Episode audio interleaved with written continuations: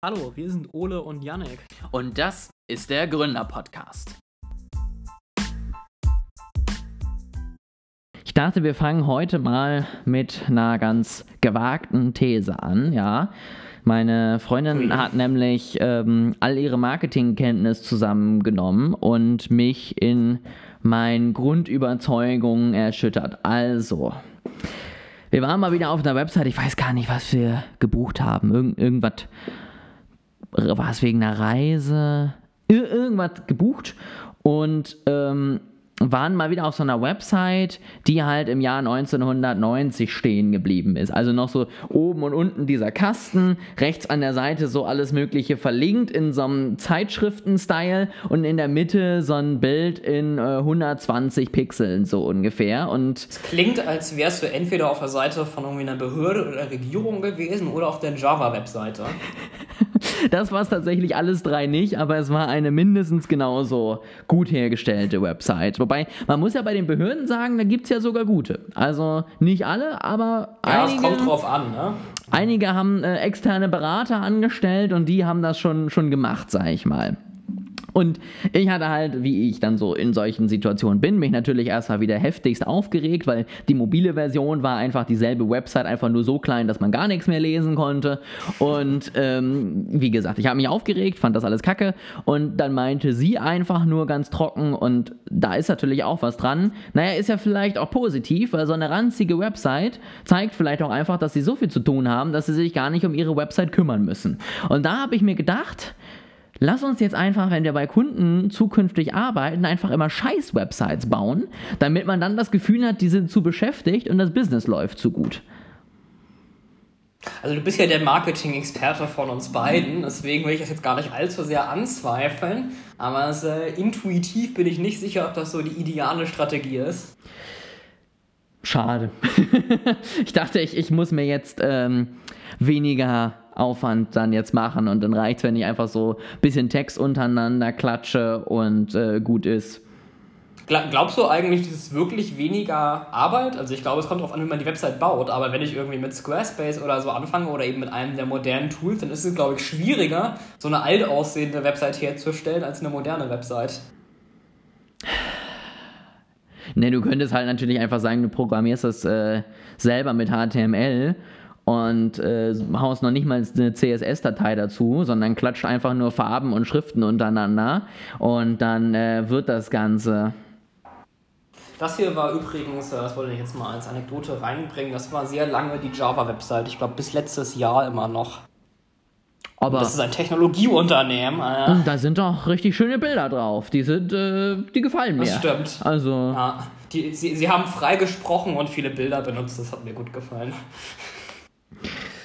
Du hast nicht abgelesen.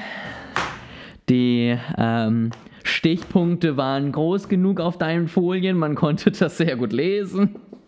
ja, wo wir aber bei dem Thema sind, das erinnert mich, das ist eine Frage, die ich dir tatsächlich mal stellen wollte, äh, du als Marketing-Experte. Oh Gott. Mir ist nämlich ein sehr ähnliches Phänomen aufgefallen, äh, nämlich bei YouTube-Werbung habe ich den Eindruck, dass häufig selbst bei großen Unternehmen jetzt irgendwie ein Typ dasteht, der die Kamera so hoch hält und dabei alleine irgendwie erzählt, wie toll das doch das Produkt ist. Also das, was ich vorher irgendwie von äh, Coaches oder ein, ein Mann betrieben kannte, das scheint mir jetzt zunehmend bei auch großen Unternehmen äh, aufzutauchen. Also ich habe zum Beispiel zwischendurch Werbung bekommen für einen so einen tollen äh, Werde jetzt KI-Experte, in dem du lernst, wie du mit ChatGPT redest, Kurs gesehen. Und das war halt auch ein Typ, der hatte so eine Kamera in der Hand, ist irgendwie durch seinen Flur gelaufen, hat darüber erzählt, äh, wie toll doch dieser, dieser Kurs ist, den er da verkauft. Und ich dachte, naja, ist, ist halt irgendwie so ein einzelner Mensch, der jetzt versucht, auf den KI-Hype aufzuspringen und sich da was aufzubauen. Aber dann habe ich die mal gegoogelt und es war tatsächlich ein relativ großes Unternehmen. Und es wundert mich, dass äh, solche Taktiken jetzt scheinbar irgendwie auch von großen Marketingabteilungen verwendet werden. Aber es scheint ja eine Strategie hinterzustecken.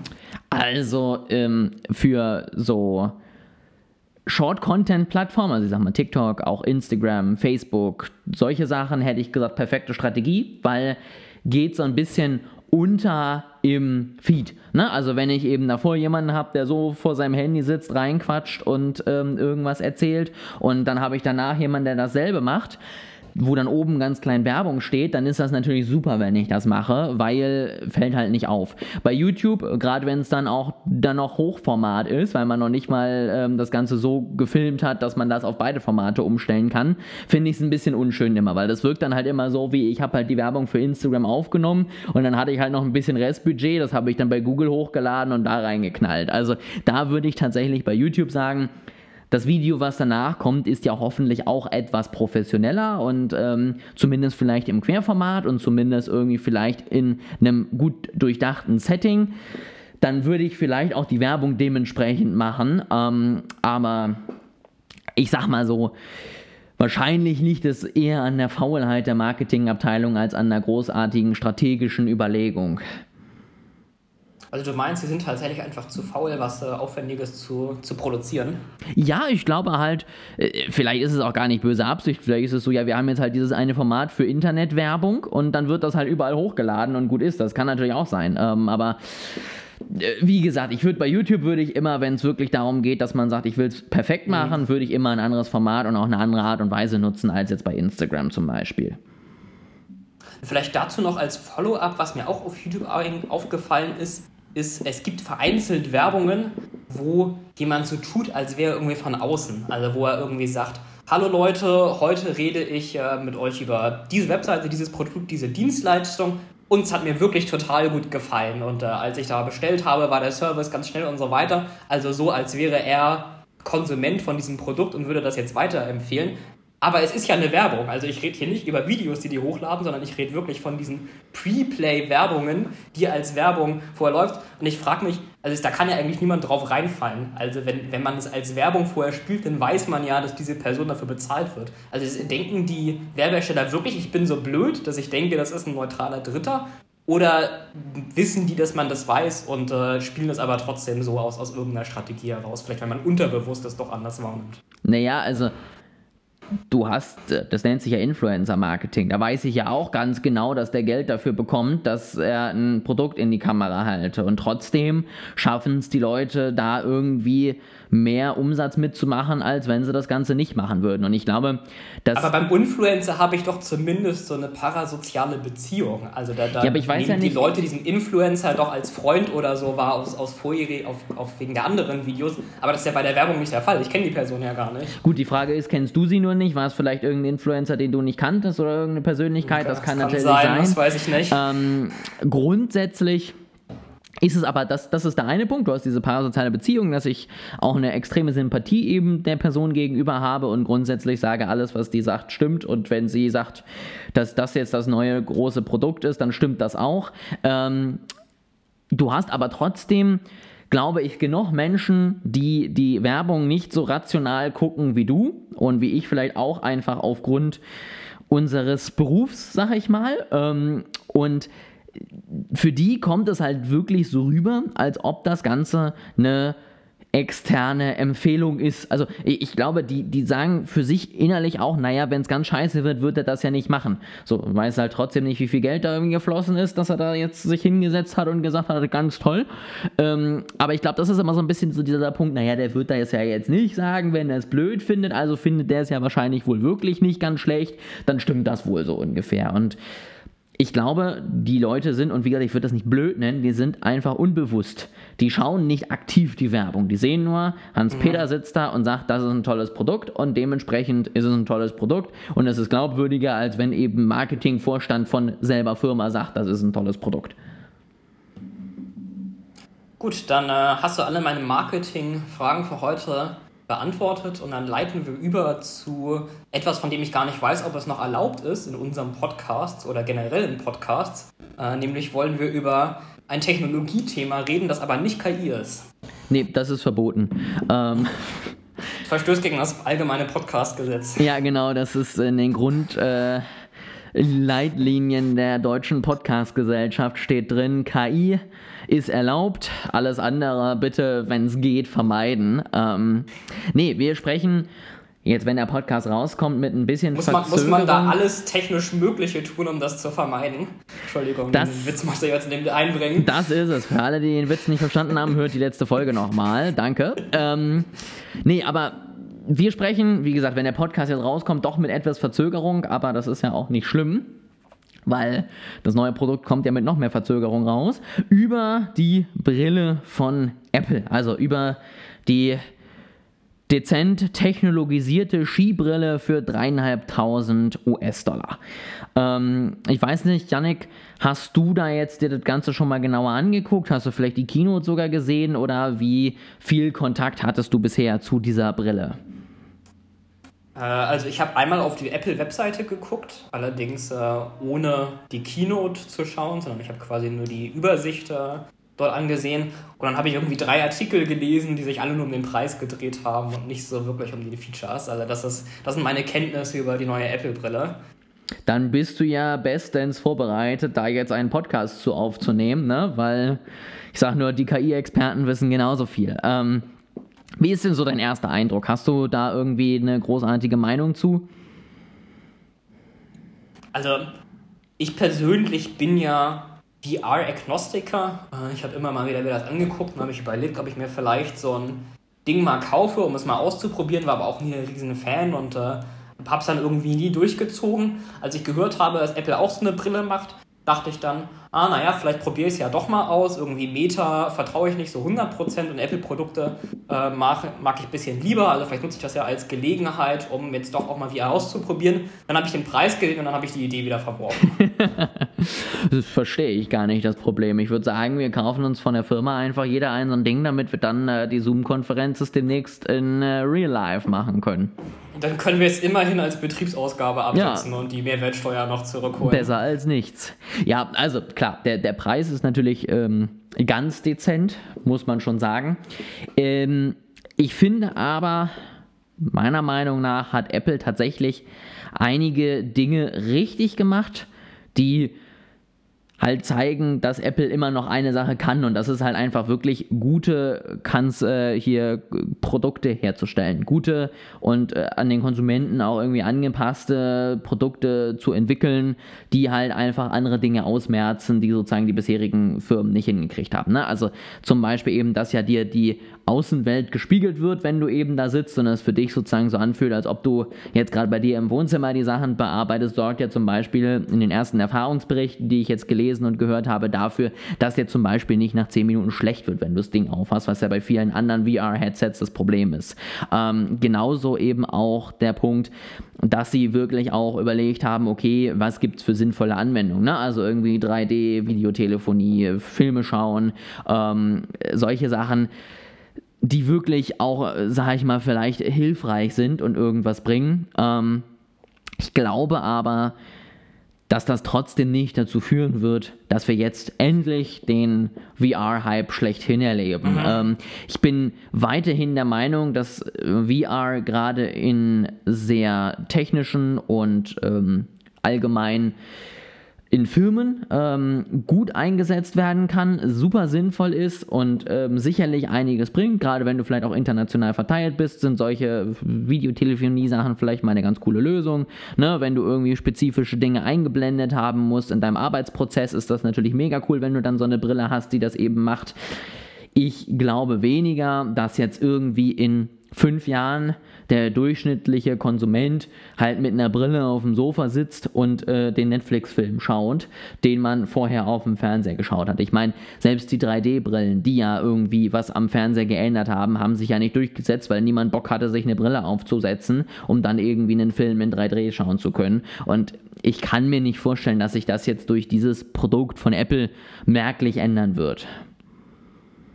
Also zuerst äh, hätte ich noch ein Tipp, äh, was man noch ausmerzen könnte an Problemen, was bei anderen Produkten und auch bei der Apple-Brille noch da ist. Äh, also Tim, falls du zuhörst, äh, bei mir persönlich ist es so, ich bin ja Brillenträger und ich mag keine Kontaktlinsen. Ich habe irgendwie eine Phobie davor, mit meinem Finger einen Gegenstand zu nehmen und mir dann ins Auge zu schieben oder aus dem Auge rauszuziehen. Das ist, ich finde, ein ganz furchtbarer Gedanke. Ich hätte immer Angst, dass ich irgendwie abrutsche und mhm.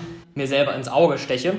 Und äh, man kann ja also die RA-Brille oder generell solche Brillen kann man ja scheinbar als kurzsichtiger, wenn man zumindest wenn man schwer kurzsichtig ist, nicht tragen und du kannst auch eine normale Brille nicht drüber tragen, sondern du musst Kontaktlinsen dazu tragen. Und bei der Apple-Brille waren es meines Wissens sogar so spezielle von Zeiss, die sie damit verkauft haben. Ja, wobei es auch irgendwie ähm, im, im Pivot-Podcast, die Hostin hat äh, gesagt, bei ihr wurde sozusagen vor die Computerlinse dann ein Brillengas ähm, gebaut. Das wird sicherlich nochmal 1000 Euro mehr kosten, wenn sie das machen, weil es ist Apple und sie können es. Aber da ist es scheinbar so, dass sie das auch nicht dann als Kontaktlinse, sondern sozusagen als verbautes Glas irgendwie anbieten. Zumindest haben sie es jetzt okay. für diesen das Fall gemacht. Das, das wäre genau mein Vorschlag gewesen. Dann äh, hatte jemand anders die Idee scheinbar schon zuerst. Also das wäre tatsächlich bei mir ein äh, großer Kauffaktor. Gut, ich würde es jetzt nicht für 3500 plus nochmal 1000 extra, würde ich es dann trotzdem nicht kaufen, aber es, äh, das wäre, wenn ich es kaufen würde, dann wäre das ein großer Faktor, warum ich mich für das eine Produkt entscheiden würde und nicht für das andere. Und dann äh, habe ich noch eine Frage an dich, nämlich, was glaubst du denn eigentlich, wer ist die Zielgruppe für dieses Produkt? Also ist, mit dem Preis ist es ja nun mal out of reach für den durchschnittlichen Konsumentenmarkt. Ähm, glaubst du, dass es richtet sich trotzdem primär an Konsumenten, aber eben an High-End-Konsumenten? Oder glaubst du, es ist wirklich eher ein Business-Produkt, wo Firmen irgendwie sagen, sie haben einen konkreten Anwendungsfall dafür und sie sparen wirklich Kosten ein oder werden produktiver, sodass dieser Preis sich am Ende rentiert? Also ich persönlich hätte es als ein Business-Produkt tatsächlich ähm, versucht an den Mann zu bringen, jetzt ohne da irgendeine Zielgruppenanalyse vorher gemacht zu haben und mich da länger mit beschäftigt zu haben, mhm. aber einfach so rein vom Gedanken her, von der Werbung und ähm, auch den Use Cases, die sie sozusagen gezeigt haben und auch der Art und Weise, wie sie es jetzt unter Journalisten zum Beispiel verteilen, die sie es anschauen können, habe ich eher das Gefühl, es richtet sich zwar auch an Firmenkunden, aber halt an die Freizeit dieser Firmenkunden. Also ich habe trotzdem eher das Gefühl, es ist für die Privatnutzung so einfach von der Kommunikation her und ähm, weniger für die berufliche Nutzung, aber natürlich definitiv an eine High-End-Zielgruppe, weil sonst kann sich halt niemand leisten. Ich hatte einen Artikel gelesen, ähm, da war die These, man möchte jetzt erstmal ein High-End-Produkt rausbringen, ähm, auch weil man eben, weil man Apple ist und man am Anfang nicht gleich so eine abgespeckte Version haben wollte mit äh, lauter Einschränkungen oder Problemen, sondern man wollte eben Qualität bieten, weil das zum Markenimage passt.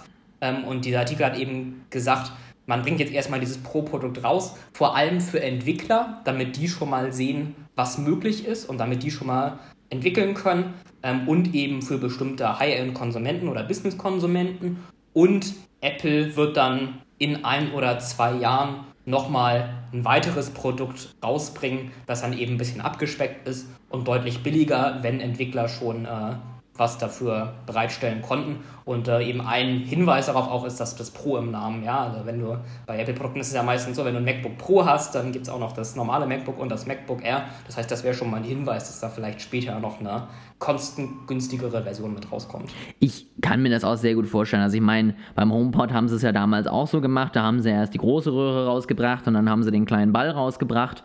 Ähm, da, glaube ich, war es vornherein nicht geplant, aber da hat sich das große Ding einfach nicht verkauft.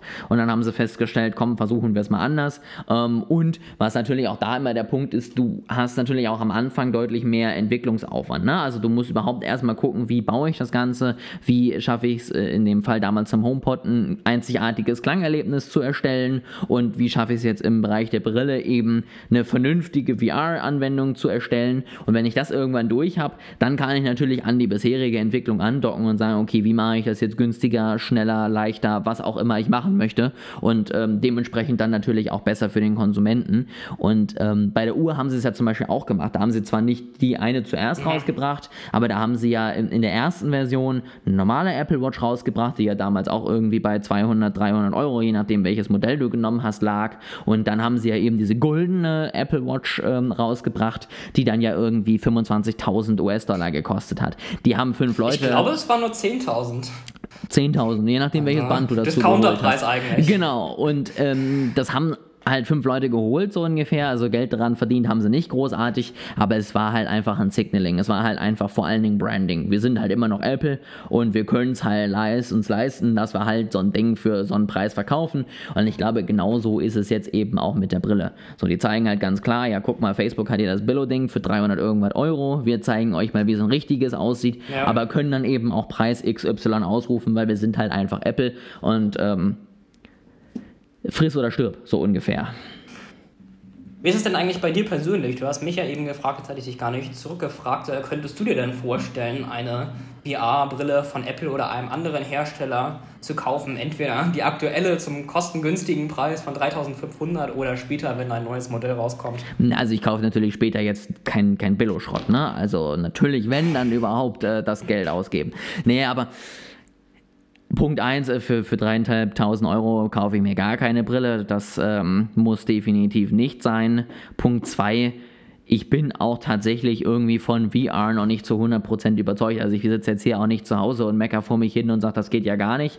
Ähm, aber ich persönlich sehe im Moment noch nicht so wirklich den Nutzen für mich da jetzt. Und ähm, dementsprechend, ja, bin ich im Moment eher der Meinung, ich kaufe mir wahrscheinlich gar nicht so eine Brille. Ähm, aber wenn dann wäre sie von Apple, einfach weil ich da sage, ja, wenn das mhm. jemand vernünftig hinkriegt, dann die.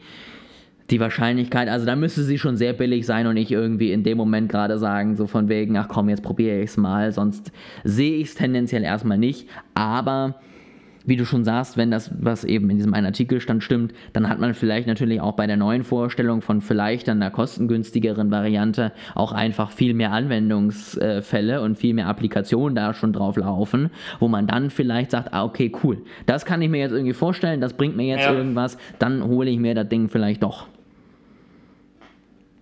Was für mich auch ein Faktor ist, ist die Anzahl der technischen Geräte. Also ich habe halt kein Problem damit, relativ viel Geld für ein technisches Gerät äh, auszugeben, was ich intensiv nutze, wenn es eben ein technisches Gerät ist. Aber bei mir ist es so, ich habe äh, ein Handy, ein Tablet, ein Laptop, eine Apple Watch und ein Desktop-Computer, ähm, was ja schon irgendwie stark aufaddiert und was ich auch ersetze, sobald es keine Updates mehr gibt, was zwar bei Apple relativ lange ist, also die bringen ja lange Betriebssystem-Updates raus, aber ich sag mal, selbst wenn sie zehn Jahre lang Updates rausbringen, bei fünf Geräten ist es halt durchschnittlich alle zwei Jahre, also es addiert sich dann doch auf. Sondern wenn ich jetzt auch noch die Brille dazu hole und das nächste und übernächste Produkt, was auch noch rauskommt und den HomePod und was es nicht alles gibt, äh, dann ist es mir auch einfach eine, eine zu große Summe irgendwann. Die Frage ist natürlich, ersetzt die Brille irgendwann vielleicht eins oder sogar mehrere Geräte. Also brauchst du irgendwann kein Desktop-PC mehr, weil du halt mit der Brille auf der Nase am Laptop sitzt, äh, am, am, Schreibtisch sitzt und davor dich rumtippst, beziehungsweise dann kannst du ja auch am Sofa, am Meer oder im Café sitzen und tippst davor dich hin und äh, machst die ganzen Sachen online und brauchst dann auch kein Handy mehr. Es gibt jetzt nicht mehr die Leute, die im Starbucks sitzen mit ihrem MacBook und ihren Chai Latte, sondern die Leute sitzen mit der Brille im Starbucks und schauen durch die Gegend. Das, und, äh, Sie halten sich für sehr wichtig. Das wird doch am Anfang maximal bescheuert aussehen, oder? Wenn du dann da in der Luft vor dich hin tippst und äh, drehst und was auch immer und so eine fette Skibrille aufhast. Also es, ich, ich weiß schon, dass die Leute damals bei der Google Glass vor vielen Jahren äh, komisch angeguckt wurden. Und das war ja keine VR-Brille, sondern das war ja eine reguläre Brille mit so ein bisschen Display irgendwie mit dran. Da ist, glaube ich, der Effekt bei so einer großen Brille nochmal deutlicher. Ja, definitiv. Also wird sicherlich dann auch die, die äh, Technik affinen Menschen geben, die das dann als Statement bewusst machen, die dann damit sogar irgendwie spazieren gehen wahrscheinlich, so ungefähr. Ähm, aber ja, weiß ich nicht. Was ich mir auch so ein bisschen frage ist, wir haben jetzt halt schon wieder ein Gerät, wo ich auch wieder Bildschirmzeit drauf verwende. Also ich bin mhm. jetzt eigentlich nicht stolz auf meine Bildschirmzeit und sage, oh mein Gott, ich hätte gerne noch zwei Stunden mehr. Ähm, dementsprechend denke ich mir da halt teilweise so, wenn ich jetzt halt noch diese scheiß Brille irgendwie zwischendurch auf die Nase ziehe, weil ich das ja auch dann irgendwie cool finde oder was auch immer, dann bin ich ja irgendwann wirklich außer die acht Stunden, die ich schlafe, irgendwie an irgendeinem Display. Dann äh, gibt es noch ein anderes Apple Update, was mit vorgestellt wurde. Da haben wir noch gar nicht drüber gesprochen. Ich muss aber zugeben, ich weiß auch gar nicht, ob es da so viel drüber zu sprechen gibt. Äh, hast du eine Meinung zu iOS 17? Ich habe bisher tatsächlich ähm, nur Zusammenfassungen davon gelesen. Irgendwie, bei irgendjemandem hatte ich dann mal wieder gelesen, guck mal, Apple zeigt den Android-Nutzern mal wieder, was sie alles schon seit drei Jahren können. Ähm, ansonsten was sind denn da so die großen Neuerungen? Also ich habe sie mir irgendwann mal durchgelesen und es ist, glaube ich, bezeichnend, dass ich mich an keine von denen erinnern kann. Ich wollte gerade sagen, also es, es gibt, glaube ich, einfach keine großen Neuerungen. Ah, cool. Es gibt eine Reihe von äh, kleinen Neuerungen, aber der Grund, warum du dich nicht erinnern kannst, ist, dass es nicht existiert. Also das, ich habe die Seite gerade auch nochmal im Hintergrund aufgerufen, weil ich es auch schon wieder vergessen hatte, obwohl ich es sogar für den Podcast vorher durchgelesen habe. Äh, also es gibt jetzt Porträts für Anrufe. Du kannst jetzt eben so, wie du auch diese Memojis oder wie die Dinger heißen, äh, wie du die in iMessage verwenden kannst, kannst du jetzt so ein großes mhm. Porträt machen, was dann äh, ganz flächig angezeigt wird, cool. wenn jemand dich anruft. Äh, du kannst irgendwie, du kannst auf Nachrichten direkt antworten, also dass du eine Nachricht markierst und darauf antwortest. Das finde ich ist auch ein ganz besonderes Feature. Es hat noch keine Messaging-App. Du kannst das kann man Ort doch aber teilen. schon länger.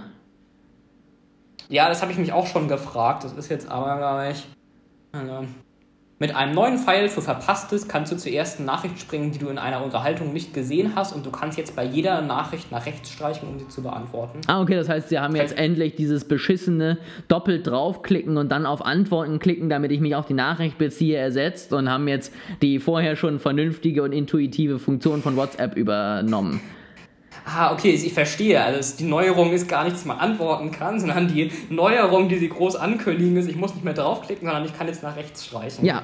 Das ist natürlich äh, fantastisch. Ja, du kannst deinen Standort teilen in iMessage, was man natürlich auch schon in cool. WhatsApp und Co. sehr nah, lange machen konnte. Äh, sie können jetzt Audionachrichten transkribieren, also dass du den Text Stimmt. dazu quasi Das, das fand ich nett. ein sinnvolles Feature tatsächlich, weil ich das manchmal ganz cool finde, wenn ich irgendwie, so wie jetzt äh, in, einem, in einem Telefonat bin und irgendwie eine Nachricht bekomme, wo ich sage, okay, die könnte wichtig sein, dann gucke ich kurz aufs Transkript und dann kann ich halt irgendwie sagen, ja, ist wichtig oder ist Bums und gut ist. Genau, also es sind viele ganz nette Features, aber es ist halt nichts Großes dabei. Du hast interaktive Widgets, du hast jetzt äh, im Standby hast du so einen Vollbildmodus, wo du ein Dashboard oder ähnliches dir anzeigen kannst. Alles so Krimskrams. Worüber ich ein bisschen schmunzeln musste, ist, äh, ist ich finde ja eigentlich die Apple Health Features ziemlich gut, äh, auch was es auf der Watch gibt an Aktivitäten und so weiter. Aber was sie jetzt neu eingeführt haben im iPhone, ist so ein Stimmungstagebuch. Da kannst du täglich eingeben, wie deine Stimmung ist, auf so einer Skala irgendwie von sehr schlecht bis sehr gut. Und scheinbar, wenn du zu oft schlecht eingibst, dann äh, warnt dich das iPhone, dass du Depressionen haben könntest. Und ich meine, ich bin jetzt kein Psychiater, aber meine Meinung als Privatperson ist, dass er täglich im Handy was eingeben auf einer Skala, ich sehe sie gerade von very unpleasant bis very pleasant und davon einen Durchschnittswert errechnen, ist jetzt vielleicht nicht unbedingt äh, die professionellste Diagnosemöglichkeit für Depressionen. Doch, total. Also, das ist so typische Küchenpsychologie. Ja, dir geht's schlecht, ja, dann, dann sei halt nicht so depressiv. Okay, cool, danke. Jetzt geht's mir viel ja, besser. Gut, dass wir das geklärt hätten. Ja. Ich, das das wäre doch das Beste, wenn du solche tollen Tipps hier von einem iPhone bekommen würdest. Dann Geh doch mal mehr raus. Genau, dann Mach doch mal Sport. So Geh doch mal in die Sonne. Oder so Kalendersprüche, so, äh, keine Ahnung, äh, jeder neue Tag ist die Chance, neu zu beginnen. Und du bist so, oh Digga, mir geht's aber heute Morgen immer noch scheiße, also nerv mich nicht. Ich habe so ein bisschen die Hoffnung, dass sie endlich mal wieder ein Update machen, wie damals iOS 11 war das, glaube ich. Da hatten sie ja bei 10 sozusagen einmal alles neu gemacht. Da haben sie ja wirklich das gesamte iOS irgendwie überarbeitet, so ungefähr. Und nichts stand mehr da, wo es mal war.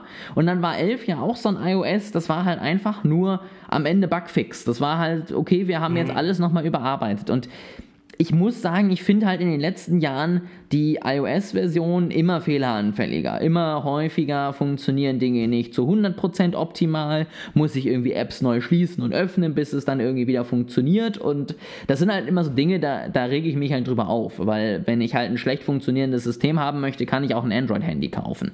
Und ähm, das ist so ein bisschen was, wo ich die Hoffnung habe, dass wenn sie jetzt halt eher so an vielen kleinen Ecken geschraubt haben, dass sie die Zeit vielleicht genutzt haben und nicht nur um ihre tolle Brille zu erstellen und da irgendwie Software Software für zu bauen, sondern auch um dann zu sagen, okay, wir haben dir jetzt wirklich mal ein richtig gutes, verbessertes iOS gebaut, was nicht viel Neues kann, aber das, was es kann, halt endlich mal wieder zu 95% richtig gut kann. Und das fände ich tatsächlich mal positiv, aber das wird man dann natürlich auch erst sehen, wenn es soweit ist, sage ich mal.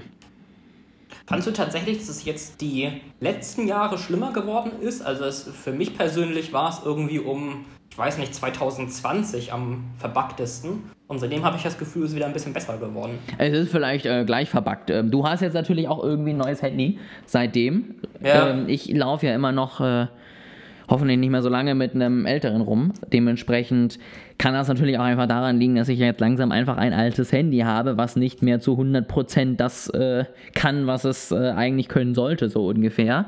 Ähm, aber bisher hatte ich nicht das Gefühl, dass es jetzt äh, deutlich besser geworden ist. Ja, ich gebe dir recht, das Schlimmste hatten sie, aber es ist jetzt auch nicht so, dass ich inzwischen sagen würde, wow, das ist wieder iOS äh, 7.8, wie ich es gewohnt bin, wo ich das runterlade und wo alles funktioniert, so ungefähr.